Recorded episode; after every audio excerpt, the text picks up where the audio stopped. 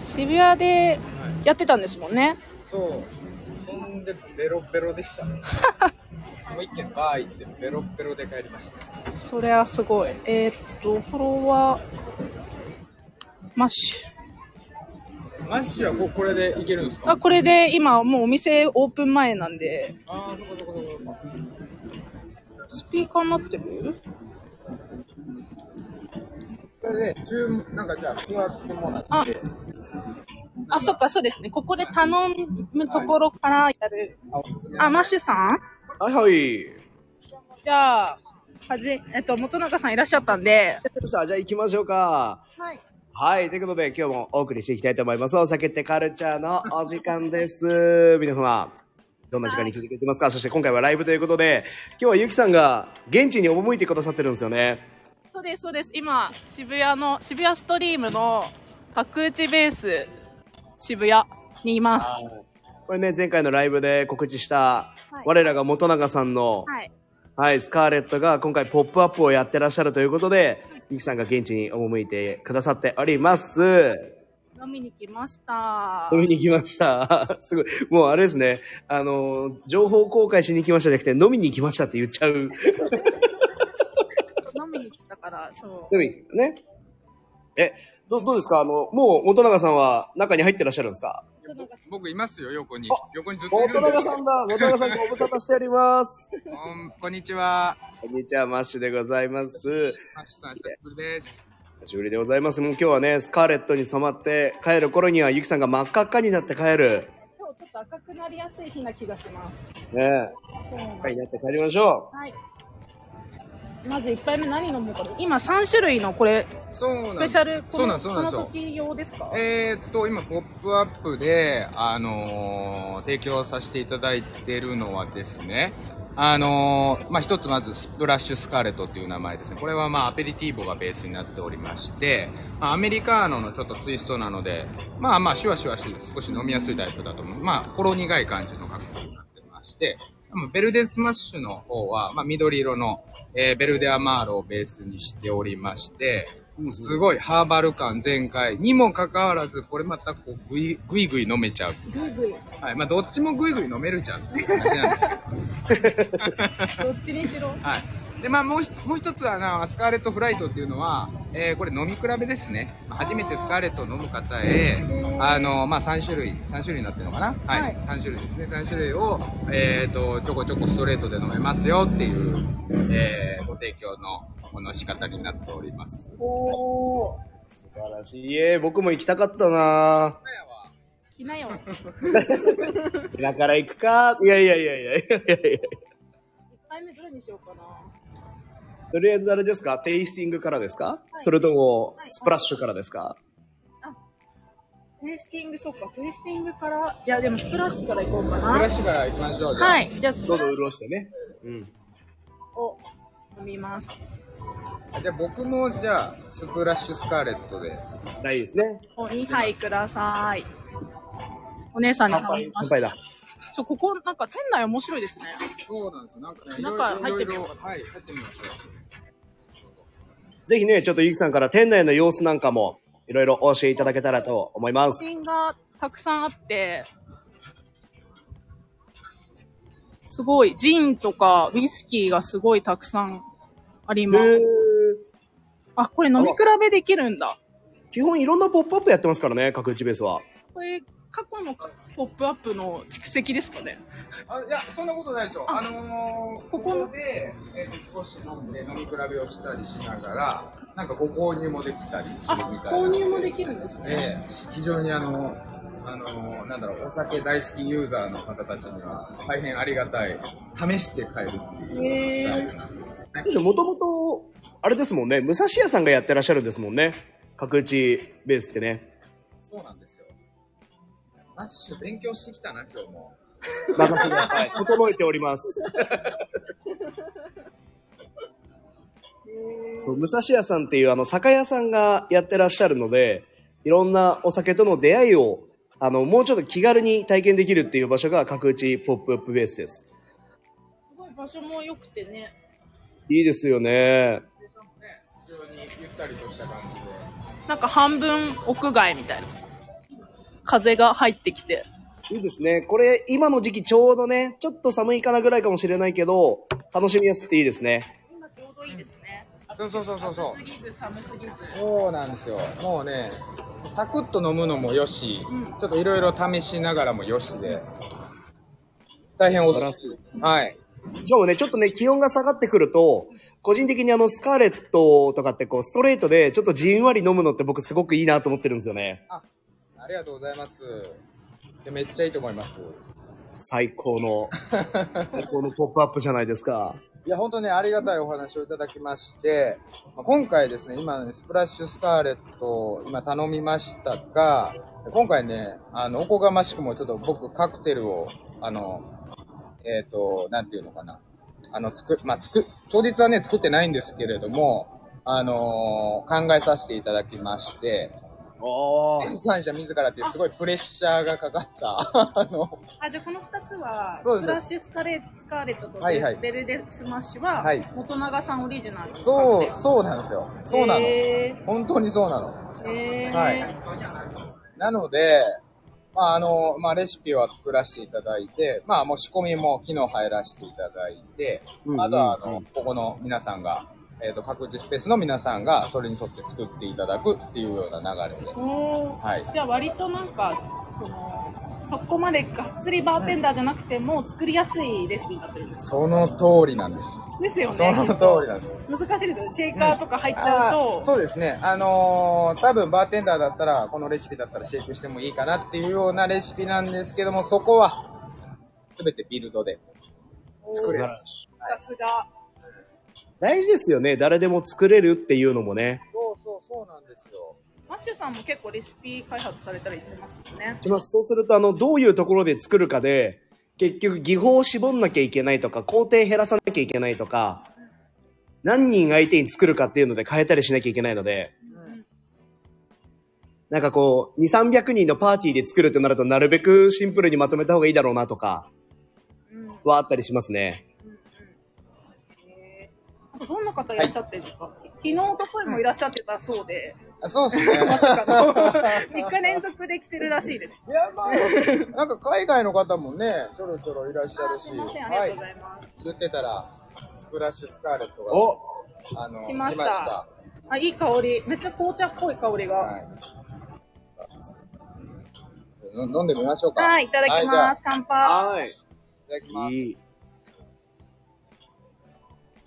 いいですね。やっぱこう、ゲンまあ、ポップアップでね、こうリアルタイムで楽しんで、それが入り口になって、いろんなバーで疲れとかさらに飲まれて、愛されて、認知度がさらにさらに上昇していくっていうのには、こういったポップアップって非常に重要な立ち位置じゃないですか。いや、ほんとそうなんですよ。ちょっとね、親しみを込めていただいてね、いただいたりとかするので、うんうすごいいい機会かなっていう。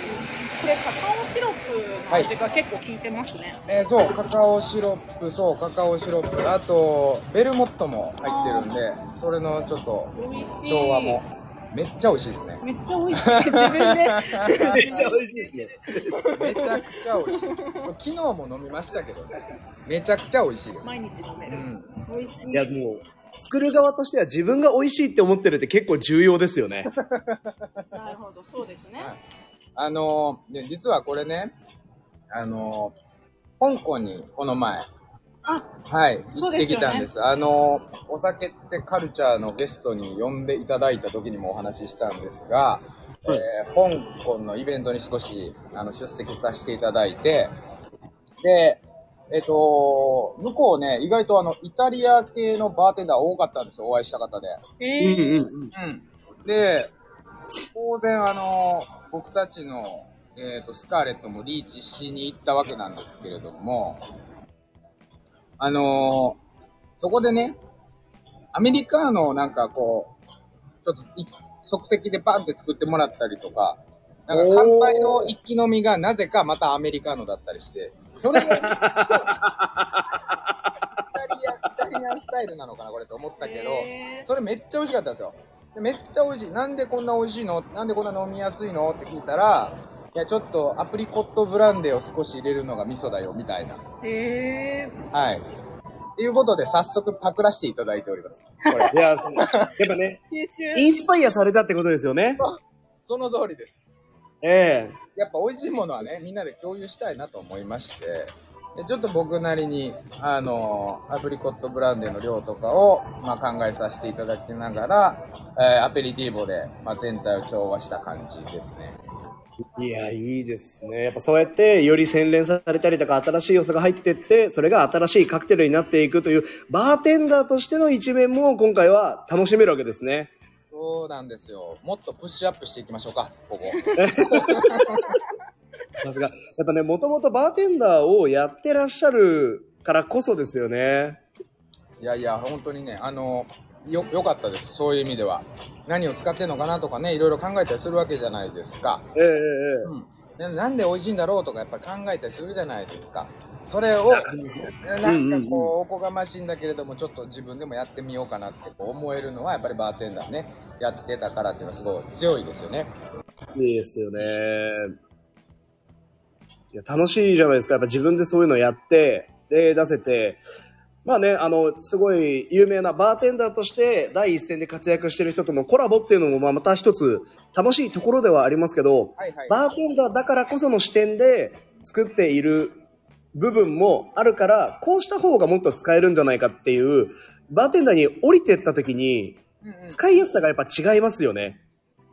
かに確かに。で、あの、はい。最近結構スカーレットナイトだったりとかですね、まあ、スカーレットを使ったイベントとかも、あの名古屋大阪なんかでやっていただいてたんですよええええで僕もひょいっと行ってみたりしてですねあ皆さんはい結構手の込んだカクテルをしていただいてるなと思ってたんですよええ。はい。やっぱりあのねいろんな使い方もあるあるしっていう提供の仕方とかっていうのすごいなと思ってたんですけれどもなんかもうちょっとラフに、まあ、今回ね角打ちスペースさんってちょっとこうフラットでもいいかなっていうフラットうんうんうん一。杯でもいいかなっていう体のカクテルとして、えー考えた結果、あまあ、け飲みやすい方がいいかなと思って、最初に入るのは。でもちゃんとビター感とかが、そうですねあの、う残んうんるような。うんうん。なんかビター系のリキュールってやっぱちょっと馴染みないですよね。日本人そうそうまあカンパリ、でもカンパリちょっと苦手な人も結構いるんで、いや、そう、まああんまり言えない、そなれ。んか苦手で、なんかハマるとめっちゃハマるんあですそうけでど、すね。なんかハマるまでが実はこうちょっとハードル高めってうんうんいううか、んうん。ありますよねい。やいや、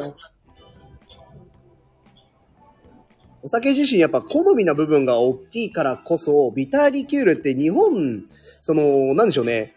渋みとかは馴染めるんですけど、苦味って実はそんなに日本の文化的に馴染みがないなと思ってるんですよ。やっぱそれが出てくるのがこれからかなと。バーカルチャーにおいては、結構そのバー行き慣れてる方だと、苦くて甘いみたいなどっしり系なカクテルをたしなまれる方も、やっぱりこうね、あの、最先端のバーによく行ってる人だと馴染みあるんですけど、これからバー行くんですって人だと、やっぱちょっと苦いのってちょっと苦手って人多いかもしれないですね。確かに確かに確かに。うんもうね、そんな方にこそ、あースプラッシュスカーレット、これ、試してもらいたいですね。通称、通称 SS って呼ばれるやつですね。スプラッシュスカーレット。はい。通称 SS。ないかも。はい、いい、おい風いっ呂す上がねり。お風呂上がりいいです ね。お風呂上がりにサウね。ナとか、あサいいウナの後とか。いいかもしんない。ね確かにサウナとか銭湯とかとコラボしたら面白そうですね、スカーレットね。整いますかね。整いそうですね。整い方がなんか、うん独特な気がする。で、まあ、あの、昨日これを歯切りにいろいろ飲んで、本当にベロベロだったっていう話なんですベロベロだったらしいです。ベロベロでしたここで。けど、昨日、昨日あの、全然関係ないお話なんですけども、ライブだから言っちゃいますけれども、昨日、まあ僕、我が町相模湖中央線沿いなんですよ。はい。はで、まあ、あのこの角打ちスペースさんで飲んだ後に、まあ、あの昔から行っている、まあ、お魚が美味しい居酒屋さんに行きましてね渋谷ハい。はい。イボールを、まあ、ちょろちょろ飲んでその後バーに行ってまたハイボールを飲みですね、えー楽しくなっちゃいましてでもう終電だったんですよもう。こはいれ逃すと渋谷に泊まらないといけないみたいな。いやでも明日も来るけど今日でいや帰りたいなと思ってコロコロ持ってたしはい。で飛び乗ったんですよ。飛び取った。はい。うん、そうするとね、あの中央線、あの大月行きっていうこう山梨の方まで行く行っちゃうやつがあるんです、一本で。はい。本当は高尾で乗り換えないといけないんですけれども、はい。うんうん。えーとです八王子まで起きてた。はい。うん。目覚めたら、ほぼお月でした。あれですね、もう八王子だからもうちょっとだなっていう安心感が、 絶対寝ない、絶対寝ないっていう暗示をかけてたのに、もう気づいたら、えーもうね、八暗示がダメですよ。で、本当に降りたらもう何もないんですよ。セブンイレブンしかなくて、はい。あの、後輩に電話しましたよ。まあ、後ラ輩イ LINE、いや、今ここなんですけど、いいっすかって迎えに来ていただきました。えええでも、そうですねそれではい。運転してもそうらでって。すね。帰宅2時でした ね。でねあるんす。3回ぐらい。あるんす、本当に。少ない年の3回が昨日だったんですねえ。昨日、久しぶりにやらかした。僕、ちなみに、一回野宿してますから、大月で。野宿本当なんですよ。大丈夫ですかいつの時期ですかそれ。それはね、夏えっ、と、いや、2年前の9月です。初、 9月。でもちょっと暑いですよね。いや、覚えてます、覚えてます。すごい、バス停で寝たの覚えてます。本当平和な国だな、日本って。いや、じゃあ昨日野宿じゃなくてよかったっすね。そうですね。速攻後輩に連絡しましたね。その後だとダメージがね、ちゃんと休めないいし。やー、本当に、あの、後輩には申し訳なかったなと思っております。えーやっぱ、やっぱ近々、元永さんはあの専属のドライバーをつけた方が。確かに。弟はい子みたい寝ちゃうんすよね、なんか電車で。寝ちゃうん ありますよ。ないっすか、そういうの。いや、めっちゃありますけどね。な。それともうダメだから絶対座んない。ねでも長いですもんね。長い。一やっぱ1時間ちょっとあるんで、長いです時よ間ね。立ってんのはきついなうん。そう30そう分。ぐらいだったら全然立ってられるじゃないですか。ダメっすね。うん。まあ、僕は10分でも座りますけどね。アラームかけてうん。携帯でそれ、うん先輩のアドバイスで、毎回言われるん ですよ。アラームかけとけって。はい。いやーもうなんかやんない、やんない本当にすいません。自分が悪いんだけど。つける。はいだって、いっぱいね、そんな感じで終わりそうな。早い。ペースが、やっぱ、それだけ、ぐぐっと飲める、優しい味わいになってるってことですね。そうなの、そうなの。いやまあ、ビタそうー、そう、ビター感と、このなんかアプリコットの調和と、なんどっちかっていうとこの2種類のカクテルだと、スパイシーよりですね。このあ、そうなんですねフ。ラッシュスカーレットのイメージはススパイシーより。で、ベルデスマッシュのあー緑色の方は、どっちかっていうとやっぱりハーバルよりっていう。まあ、なんかそんなコンセプトで楽す。しみ。でも確かに飲み進めてくると、ちょっと中東感があります。中東を思い出す。いい。ますます僕も飲みたくなってきました。ぜひ来てください。いいなぁ。内緒で行こうかな。あ、ぜひぜひ。レベルです次行きます。はい。次は、ベルデスマッシュですね。そう、ベルデスマッシュです。はこれい。ね、スカーレットうのん、ね、あベルで、いいですよね。な、なんてなんてスカーレットのベルで、あの、ミントが主体ですよね。あのね、ベルデの方はですね、苦いもぎが主体なんですけれども、ミンあトも、入って苦よもぎ主体か。ミントのやつ別でしたっけあ、そうそう、メンターマーロが、あ、そうだそうだ。こうでミント主体になってます。失礼しました。いえ いえメいえ。ンいターマーロめっちゃ美味しいですよね。や、ありがとうございます。これさ、そうなんですよ。あの、視聴者の方とシェアしたいなと思ってたのがあるんですけど、あのー、香港、香港話ばっかりやな、ほんで。香港、つい最近ですからね。最近ホットだから。そうそう香港行ってた時ってその日本酒のイベントに行かせていただいたんで、あのええ10月1日が、まあ、3日間あったんですけれども、まあ、ワールド酒デーという、まあ、世界でこうお酒をお祝いしましょうっていう日だったんですよ。うんうんうん、でっていうことは世界各地でいろいろお酒のイベントがあったんですよねこれ。でうん。 10月1日は僕は香港にいましたのであの当然香港で乾杯をしてたわけですスカーレットと日本酒で。うんうん。で、一方、えっ、と、フランスからお便りがいただきましてね、はい。フランスでもなんか酒イベントやってる時に、どうやらスカーレットをちょっといろいろなところでリーチしていただいてた方がですね、フランスのちょっと、ちょっとまだ言えないですけど、正式じゃないので、ちょっと某有名なホテルのバーにですね、あの、スカーレット、もうオンメニューしたいぐらいおっしゃっていたうだいて。わあ、素晴らしい。そうなんですよ。で、あの、本写真送られてきたんですけれども、めちゃくちゃおしゃれな、へえうんパリースの、パリのえっとね、名前忘れちゃったんだよそうね。だろう。名前忘れた。名前忘れた。でもすごいおしゃれ。おしゃれなバーというか、まあ、おしゃれですよね。もう本当に。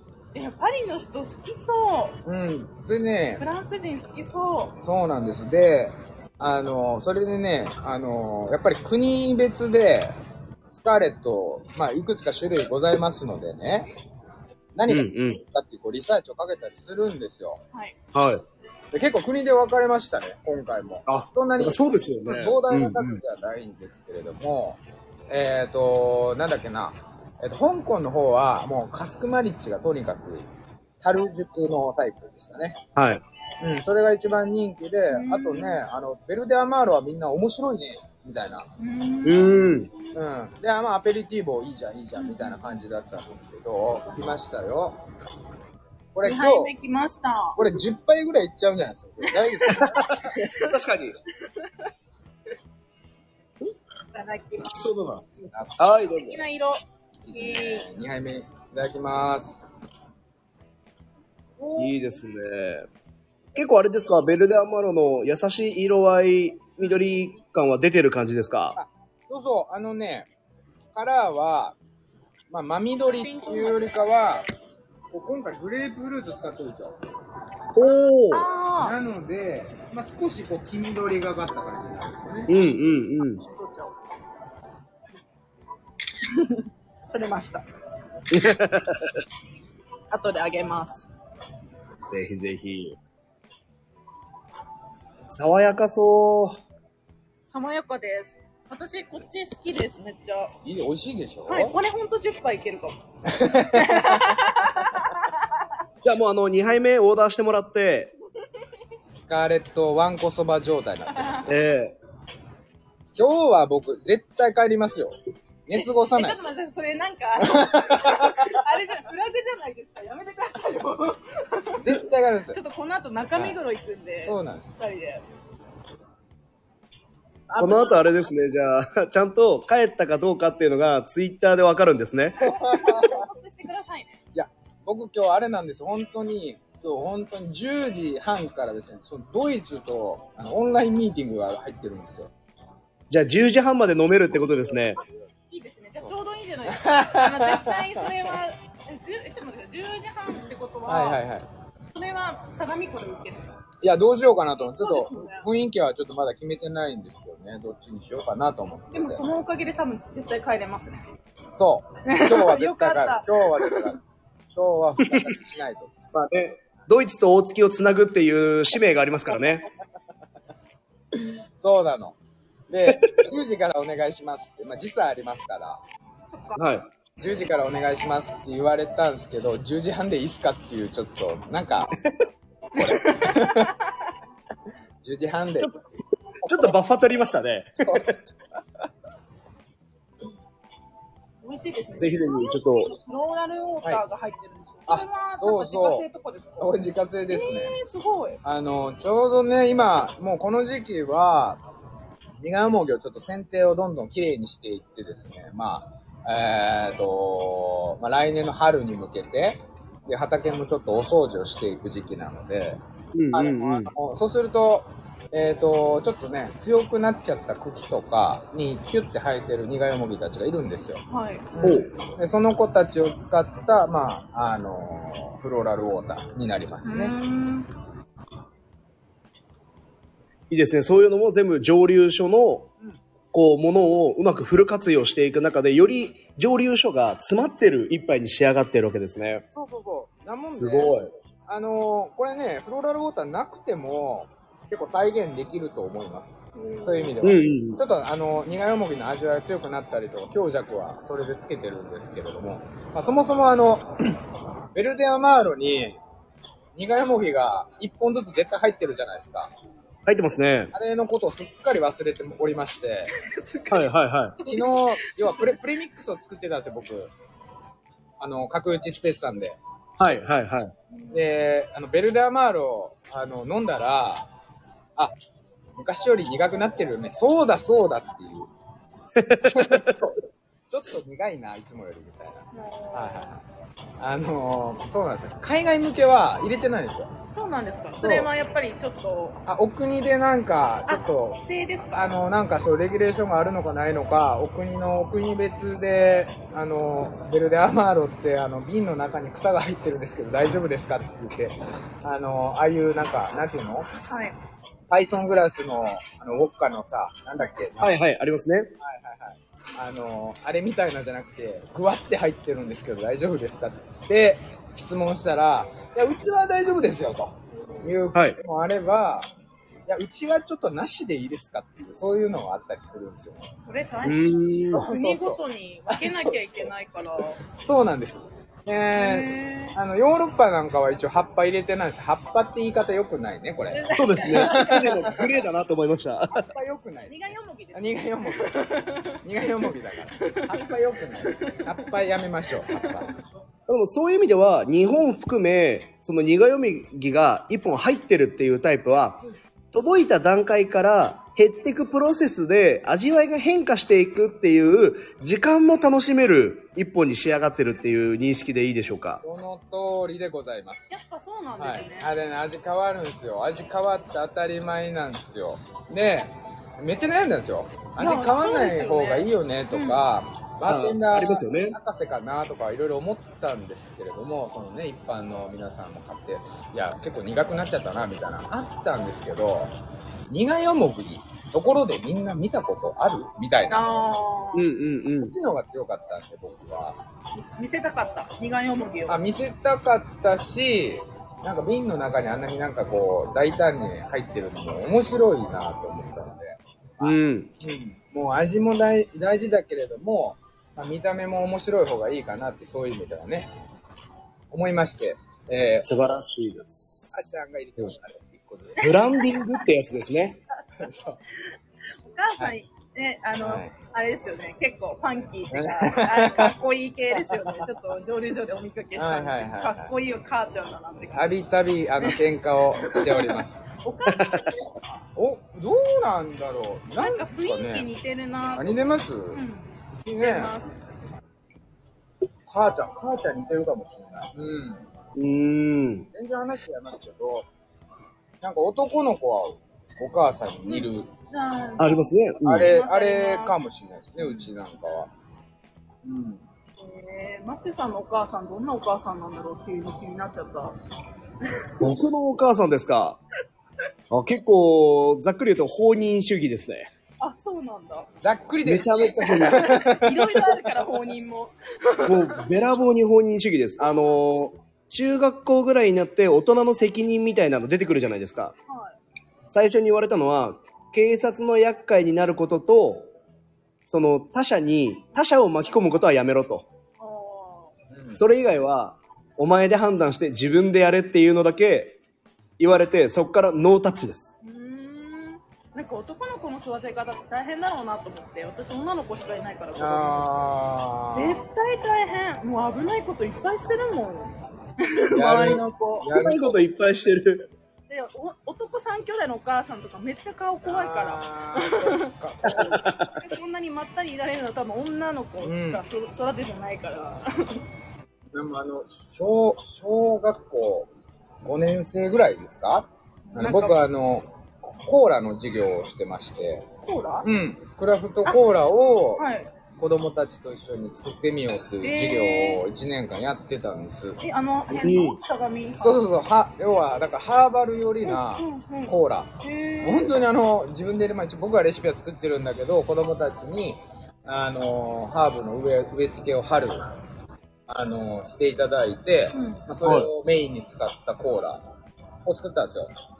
あそこ、つ津久井地域っていうんで、津久井コーラっていう名前でラベルも作って、あやったんですよ、授業、授業で。うんうん地え域ええええ地域貢献事業みたいな。楽しそう。うん。でうん、話は戻ってはい、男の子より女の子の方が大人で、びっくりしちゃいますよ。え、五年生もう5年生ぐらいはもう、五年女女生子、 5年生一番出る学年かも。うん。女子もう何回ヒゲ剃れって言われたかわかんないですえ、それ5年生だったえ、その出張授業で行ったの行に。ってもうなん何で回ひげ伸びてんだって。ヒゲを剃った方がモテるよって何回も5年生に言われました女の子の方が敏感ですからね、そういうのにね。はい。すごい言われました。感度高いです。アドバイス5年生から受けてます。まあ、剃ってないですけどね。はでいも5年生の女子がひげが生えてる男の人と出会う機会ってないじゃないですか。なない、ないですよね。お父さん以外ないですよね。そうね、あんまうちね。旦那さんがひげ坊主メガネだから、あすぐるさんだ。あ、はい。どこうするさんこんばんは。うなかなかひげで坊主の人出会わないみたいで、めっちゃなんかガン見されるんですよ。あ赤ちゃんとか。あ。で、ひげがある男の人自体と接触する機会がやっぱりない。やっああ。ぱ大人になってからですよね。確かに。学校の先生みんなやっぱひげ剃ってそうるでし、すね。まあまあまあ、清潔感みたいなの大事ですからね。だからなのかな。なんすかね、なんか、いや、わかんない、わかんないけど、なんか、剃った方がいけてると思うんだけどっていう発想は、なんかこう、好みちゃんとあるってことですよね。うんうんうん。いや、だからそれはすごいなと思う。え、男の子はないんですか僕はなかったよ、5年生ぐらい。なんか、ドラゴンボールとか見てたんじゃないまだ。女の子とか。ああ、カメハメハの練習してた頃ってことですね。そうそうそう。いや、ちょっとそういう意味ではちょっと遅かったっすね、僕は。そんな。なんか、遊ぶ方が楽しいとかね。うんうん男の子ゲ同士ゲームが楽しいとか、あそんな感じだったっすね。えーでもその子供たちにコーラ作りっていう、コーラから、まあ入り口にものづくりっていうのを体験してもらっていく中で、こうなんかじゃあスカーレットに、あ、こうだなって生きるみたいなことってあったりするんですかああーえっ、ー、とねあその今マッシュさんの質問だとちょっとこう作りのななんていうのかなディティールみたいなお話じゃないですか、はい。どっちかっていうとね子供たちとやった時の僕のなんか感想終わってみてこの前卒業式9月に終わったんでえええ終わってみた感じで言うとなんかものづくりの根底みたいなところですかねえ。うんうんうんうんうん。まあ、うんとね、簡単に平たくバーって言うと、まあみんなで子供たちと畑仕事からやって収穫もやって、で、まはあいコーラ作りやって、まあ瓶詰めは僕がやったけど、ラベルは白、白黒でやって、色塗りとかしてもらったでしょ。えーはいはい子は供たち一人一人のメッセージと、い色塗りをして、えー父ちゃんか母ちゃんか友達かに、まあ、プレゼントもできるような、そんなラベルにしていいよ、みたいな。だから世界のラベルだよ、みたいな感じで作ったんですよね。で、 それをさ、卒業式で渡した時のとびきり嬉しそうな顔をみんなしい。うて卒る、ーん。業式で渡したんですか卒業式で渡しました。 5はい年生の時作ったやつ。あ、うんとあね、えっ、とね、1年生から6年生までを対象にしてて、はい。だからもうバラバラなんです。でう、各グループ5つぐらい作って、はで、そのグループの中には1年生から6年生がごちゃ混ぜ。あ、お茶もうんうんはいうんだ。か面ら、白そう1年生はなんか難しいから6年生がフォローしてうんくれたりとか、まあ、それを、まあ、各班にちょっと大人1人だけつけて、で、まあ、それでずっと制作したりとか、えー卒業式まで一貫してそのグループでやりますみたいなことを1年間やってたんですよ。へーめちゃくちゃ、だからそういう意味では、その、あ、物を作るっていいな、みたいな。要は、真心を込めるっていいな、みたいな根幹を、久しぶりにまた思った。あそうですね。まあやっていくと、ちょっとね、こう、薄れるわけじゃないけど、そこういう気持ち大事だなって気づくことありますよね。う、そう、なんでしょう。なんか、忙しいとさ、忘れちゃうじゃん。うん、明日これやんなきゃ、やんなきゃっていう、タスクをね、減らしていくことに集中しちゃうから。ーあとなんか大人だけと接してるとやっぱね、なんかつまんない話ばっかりしてるじゃない ですか。まも、のづくり楽しいとか話しマなッシュい。さはいはい。ん、さん、2杯目にして、もう雪が出てきてる。雪が出てきてる。雪が出てる。そうなのよね。楽しい話が出にくくなるっていうのは事実だと思うので。うんね子供と話してる確かに確かにと、そう。そいや、う、なんかあの、すごい参考になりました。僕自身もですね、今度ちょっと中学生向けに授業をやるので、えー、何すんのあのえー、ー、マッシュ、道徳できるって。なんか あ笑と道徳の塊と呼ばれておりますので、え道徳の授業で、はいはいまあちょっとあの、コミュニケーションの大切さみたいなのから、まあ、バーテンダーだったら、バ元そうバーですテねンダーのその経験を生かして、した話と、まあその、まあ中学生なんで、責任のある行動ってどういうことかみたいなのを話してくれませんかというご依頼をいただいてですね、でき今度る。授業しに行くんですよ。できる。あるこうはい。でも野宿してる人は無理ですよね。そういう意味では、野宿してもちゃんと帰るとか、そういうところも責任ですよね。はい。確かに。自分の失敗は自分で何とかするみたいなね。野宿はじゃあ OK ですね。そう野宿 OK です。あの、星が綺麗なんですよ。野宿。 じゃあそのこれ、みんな野宿し始めちゃうから。昨日も唯一思ったそれだけやけど。星綺麗だな、っつって。そうなんですよ。なので、ちょっと子供相手のね、授業って初めてなんで、いいじゃないですか。はい。なんかすごい参考になりました。確かにね、そういう。僕も多分、同じようにコミュニケーションについていろいろ喋りながら、はいはい。あ、こういうの大事だなとかって気づくんだろうなと思って、うん。なんかね、ぐっときます。気づきが本当にあると思います。次何頼みましょうか。これですかあ、ねフ。ライト行きます。どうしようかな、でも。まあ、フライトを改めて飲んで、なんかこう、ちょっと、ユキの感想を、雪の感想。そうですね、そうですね。どうですかいきます。じゃあフはラいイトで。フライ行きましょうかト飲みそうっすね、せっかくだから一緒に飲んでいきましょう。ね、で、ちょっといろいろお話を聞かせていただいて、ですね、ですね。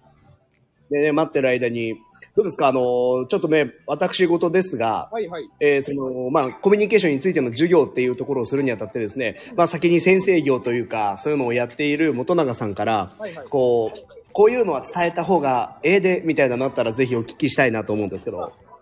コミュニケーションですかそうですね。やっぱりこう、あ元永さん自身がコミュニケーション能力にもうめちゃめちゃ長けてると思うんですよ。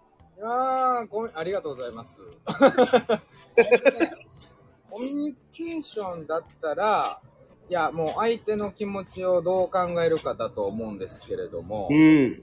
うん要はこれを言ったら相手が楽しくなるのか嫌になるのかみたいなのを考えながらお話をしていくっていうのがまあ一つ大事なのかなっていうのはこれはもう、えーバーテンダー時代に師匠にもすごい言われてましたうんし、うんううんん。うん、だからそう何も考えないとすごい傷つけちゃったりするじゃないですか。そうですね。うんで、なんか円満な、こう、関係性を築つ築き上げるんであれば、なんかこう、お話もそうだけど、まあ文章もそうだけど、なんか映像もそうだけど、なんかこう見ている人とか、読んでいる人とか、聞いている人がどういうふうに思うのかと考えながら、えー行動するとか。うん。なんかそれがすごい重要な気がします、ですよね。やっぱりこう、相手のことを思いすぎて言えなくなってしまうっていうのもまた違うし、でも言えばいいってもんでもないしっていう、このバランス感覚だと思ってるんですけど、そうですね。そうそうそうそう。まあでもと当然ねあ、相手にもよるっていうこともあるので、あ、もちろんそうですね。うん。その前に自分っていうのがね、なかなか、どうだろう、中学生ぐらいだと、こう、も、もやもやしちゃう。どうなの僕も、もやもやした年代だと思ってるんですけど、今は違うのかちょっとわかんないですけど、今はね、どっちかというとあの LINE とか SNS 頼りだから、どっちかというとあの直接ってことがないでしょうね。なるほどねちっと言うみたいな。ちょっと言い方悪いですけど。なるほど、なるほど。そっかそっか。それは大変だな、子供はな。確かに。ちょ昭和の僕はそんなん経験してないですもんね、学校で。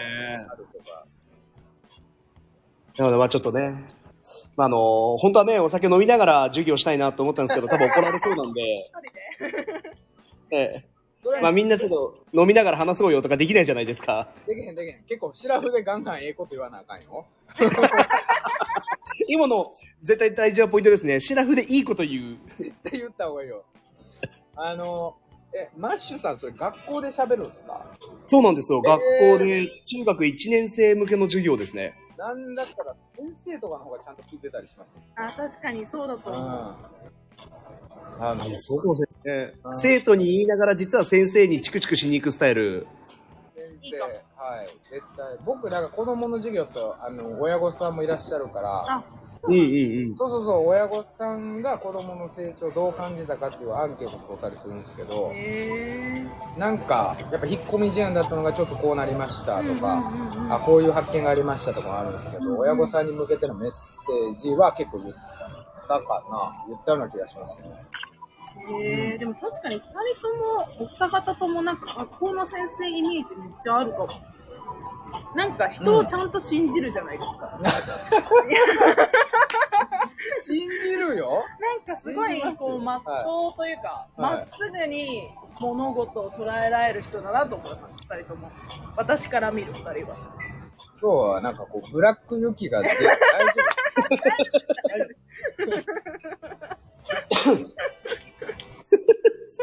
そうでですマッね。シまュあさんは知ってますよね私のそういうちょっとシャニカあ、マもう、本当にはい、あのー、なんていうんですかね、尖ってますよ。なるほどなるほど。いや、はい。そういうふうに見せてないからねあなそうそう僕ね、お大島さん飲むのはじ初めてみたいな感じなんで、本当に。大丈夫ですよそうそうそうそう。ね大多丈分あ夫の、もう、もうちょっとすると、もっと、あのー、ゆきさんからですね、いや、私は、みたいな、しっかりと、強いメッセージが、主張がちゃんとある。いやいもうやいや、、主張しかない。い主張えしそんかなない。ことないよや、違うこれはもう、ま、本当いい意味で、主張がちゃんとあるから、付き合う人もちゃんと選ぶし、そういう、取捨選択がすごいしっかりできたのが、やっぱゆきさんなんですよ ね。あ、いや、すば素晴らしいじゃない。でもちゃんと様子見るよ様子見る。あのさすぐすぐこいつダメだなっていうのを切切るとかはないですちゃんとああのちゃんとお付き合いしてみて、バランスをね、ちゃんと見てね、はいどういう人かなっていうのをうん観察して、ね。でもやっぱりなんか、か女性だと結構やなんかねいろいろあるんですよあのー、あれですね、男性メンバーにはちょっとわからない何かがあるのかもしれないですね。このままゆきさん、あの、お酒を突入していくと、あの、ゆ、ゆゆきの酔いどれ、酔いどれ日記みたいなのに、あれ面白い。 それ面白い。酔いどれ日記。大丈夫です大丈夫です、大丈夫ですかうん、この後はあるじゃないスカーレットを飲んだおかげで出てきた過去の雪みたいなね。そうデトデトックスしてるみそたういデな。トックデトックスしスてデるトックスウォーターみたいな薬草酒だからデトックスしちゃったねいや、まあね。まあ考えるところはね、人間付き合いっていろいろありますから。どうですかもうあの、ストレート3種類飲み比べは届いてますか届いてまあないでまあですすね今ちょっあもうちょいと、お客さんもね、増えてきて、ああ、すいません、ありがとうございました。素晴らしい。今盛り上がってる最中なんですね。え、結構あれですかこの時間帯になってくると人どんどん増えてきて。なんか人増えてきますね夜の方が忙しまあそりゃそうですよねい。がいいですね、すごい。盛り上がってる会場から、えー皆様にお送りしているお酒ってカルチャーライブバージョンでございます。あのーもしね、いらっしゃってる方でコメントしたいなという方は、えー元永さん、そしてゆきさんに、編集長のね、大島ゆきさんにコメントで質問どんどん投げてください。ぜひぜひあと、レターとかもお待ちしております。どうぞ、アーカイブ勢はね、ぜひレターで、えー送っていただければ、そのまま元永さんに送って、元永さんからの返信をお届けするってことができますんで、間違いないそうですねさすがね、ぜひぜひ。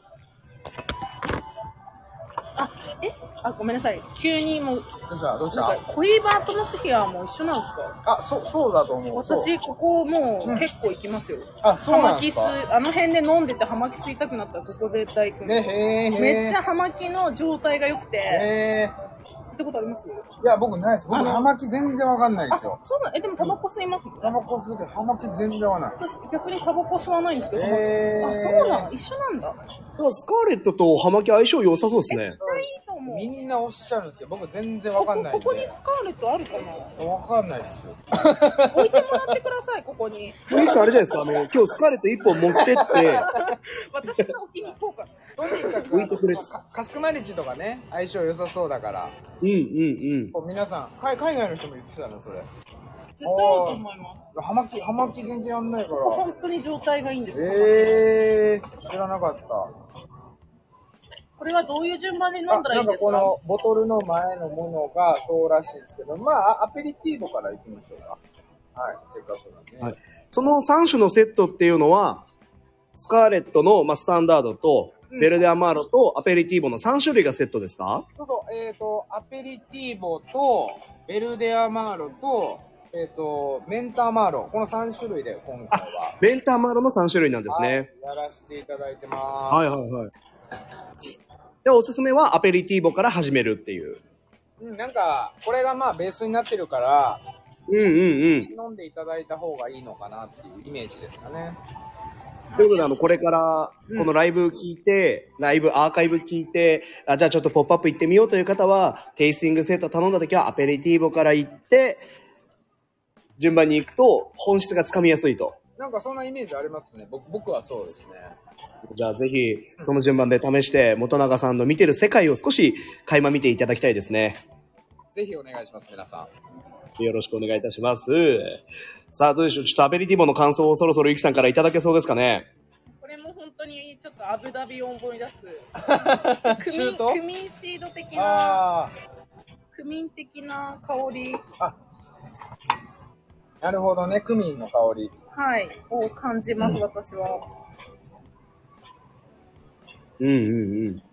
いいですよね。そういうの大事です。まあ、あの、実際にクミンが入ってる入ってないっていうのは実は重要では僕はないと思っていて、テイスティングした時に自分がどう感じるかってすごい重要じゃないですか。うんうんうんうん。結構その、お酒とか出したりした時に、これ感じます。え、入ってなかったらどうしようみたいな人多いと思うので、まあまあ、あー確かに。確かに、あそるれと思はいま自す。由ですよね。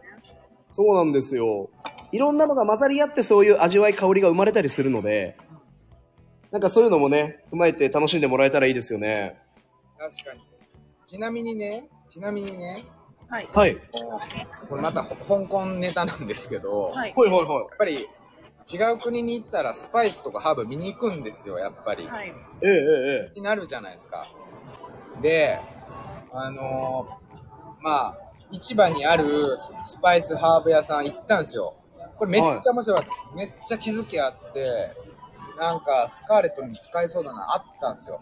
あでも、多くは日本で薬機法に引っかかっちゃうから使えないものばっかりだったんですよね。はいはいはい。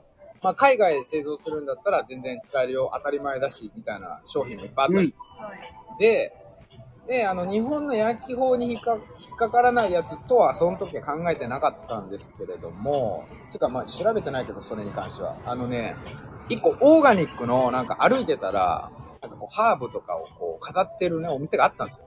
もう、おうハーブ屋さんなんですそうそうそう、香港ので、あのーおばちゃまたちがお茶を飲んでるみたいな、ハーブティーを飲んで。ね。へー気になっちゃって、あ、行こう行こうって言って、後輩とか連れて行ったんですよね。うんうん。で、すごいいっぱいハーブとか、まあ、あと乾物のなんかいろいろとか、なんだ、あの、ナッツとかも置いてるようなお店ですうんね。うんで、やっぱでも1個ぐらいなんかおもろいのないかなと思って、でもこれは知ってるみたいな。これはよく知ってる。でもおばちゃんもめっちゃ勧めてくるんです、なんか。もうすごい勧めてくる。いや、分かってはて、でもこうち、なんかおもろいのないかなって探してたら1個、めちゃくちゃ面白いハーブを。うん。はいはいはこれね、なんでしょうなんでしょう。カッターも買えます。買える。買える。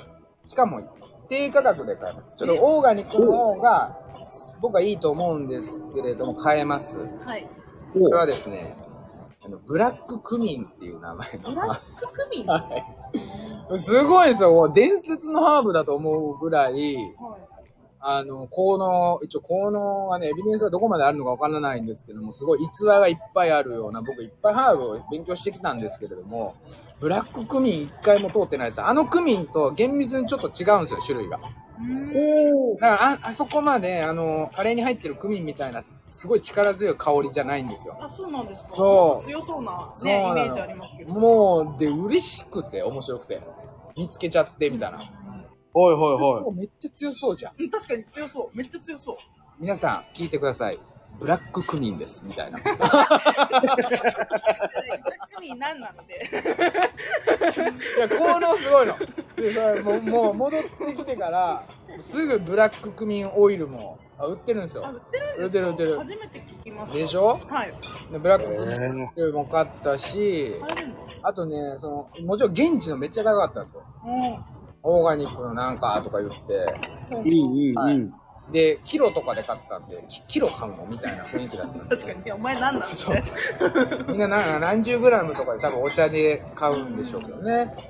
はうん、で、いろいろブラッククミンについてちょっと、あの、その場でね、これは絶対おもろいハーブやと思うねんけど、つって後輩も横にいたんで、ちょっとすぐ、ちょっと携帯で調べて、ブラックプミンっつって。ほんならもうすごいんですよ。不老不死なりなんなり肌にもよとかもなんなりめっちゃ出てきます。しかも、安いです。え、すごい人と比べて香りはどういう感じなんですかえもうちょっと穏やかなんですよ。穏やかだけどうん系統は一緒ですか、うん、ちょっと違う。全然違うんですかそう。だから全然違うものらしいですね。へえ、ちょっと気になりますね。クミンがヨーロッパで確かね、ない時に代用されてたから、しかもそれが黒かったからブラッククミンって名前らしいんですよ。え、じゃあ元々はいはいはい。ハーブ系ってそういうの多いですよね。見た目が似てるからとか。だから、違うんですよ。違うんですね。そう。なもんで、もう僕もうすぐブラッククミン使ってなんか作ろうって思っちゃったんですよ。あ、じゃあ近々、ブラッククミンを使ったお酒が出るという。思ってる思ってる、本当に思ってます。えー、楽しみ。ブラックミン気になるな。スカーレットブラックエディション が、ブラックエディションブラックね。いいですね。もうそろそろもうブラックぐらい出さないとね、もうね。えどういうことです かあそうそう、でもね、やっぱ、全体もので考えたらね、赤、緑、黒、あと黄色と、そうでしょあ、と、まもうピンクとかなっちゃうピンクかな、水色はい青とね。そうそうそう。青とね。ブラック強そうじゃんなのか。強そう。でも香りは穏やかなんですね。香り穏やかで、う普通に美味しいですよ、食べーて。ん。う へえ。食べてたんですけど。ーん。でも全然知らないですよね、みんな。これはね、ちょっとブラッククミンほんとみんな調べてほしいぐらいです。今日じゃあ一番伝えたいことは、渋谷のポップアップよりも、ブラッククミンってマジすげえぜ、みたいな、今日一番伝えたいことはブラッククミンがすごい。ブラッククミン。 わブラッククミンにハマってるっていうことにしていただいてもよろしいです。かりました。ちょっとちょっと行き過ぎましたね。マッシュさんがあと5分ぐらいで、あの、あれなんで、あ、そうですね、はい。あ僕自身ちょっと、退場になりますんで、まあ、あの、引き続き、続けられるようでしたら、ゆきさんと元永さんで、ワイワイ、わちゃわちゃ、楽しんでいただければと思いますんで。ね、でも1時間ぐらいだからちょうど良さそう。確かに確かに。いいですね。ちなみに、あの、元永さんって、どのぐらい、このスカーレットのポップアップにははい行かれる予定ですかいや、あのね、この3日ぐらいずっと渋谷なんですよ、本当に。はいはいはで、なんかほら、やっていただいてるじゃないですか。まあちょちょいちょい、ちょっと決めてないですけど、い。はち。いょいちょいちょっと遊びに来ようかなっていうふうに思ってますね、今のところ。ほうほうほう。うんってことはタイミングが、運が良ければ、まあ、あの、生産者である元永さんに直に会えてしまうという。あそうそうそうそう、そうなんです。うん。普通に飲んでる、多分。渋谷で、合小言葉高さんの握手。合言葉ブラッククミンですもんね。あそうそう、ブラックコミンで。え、なんでやねん。なんでブやラねッん。ククミン持ってきてく ださい。ブラッククミンって元永さんに伝えると、あの、一杯ご馳走してもらえるみたいなブラッククミンって言えば。合言葉。合言葉がああ、それ面白いですね。確かに、これ聞いてないと絶対ブラッククミン出てこ ない。出てこないでますだから言っね。てないわ、それを、本当。どうします ?200 人ぐらい来たら、ブラックコミンっつって。ブラッククミンって。それはいろいろ考えるよね、いろんな。もう迷惑いやいいですね。そうか。で、あれですよね。あのーさらに、確定してるイベントもありますよね。イベントというか、サプライズというか。ーイベントサプライズイベントあのースカーレットの最最終日あ、そうなんです。一応確定してるのは、えっ、ー、と、29日だっけなはい。 29日に、あの、その日は、あの、僕手売りしてます。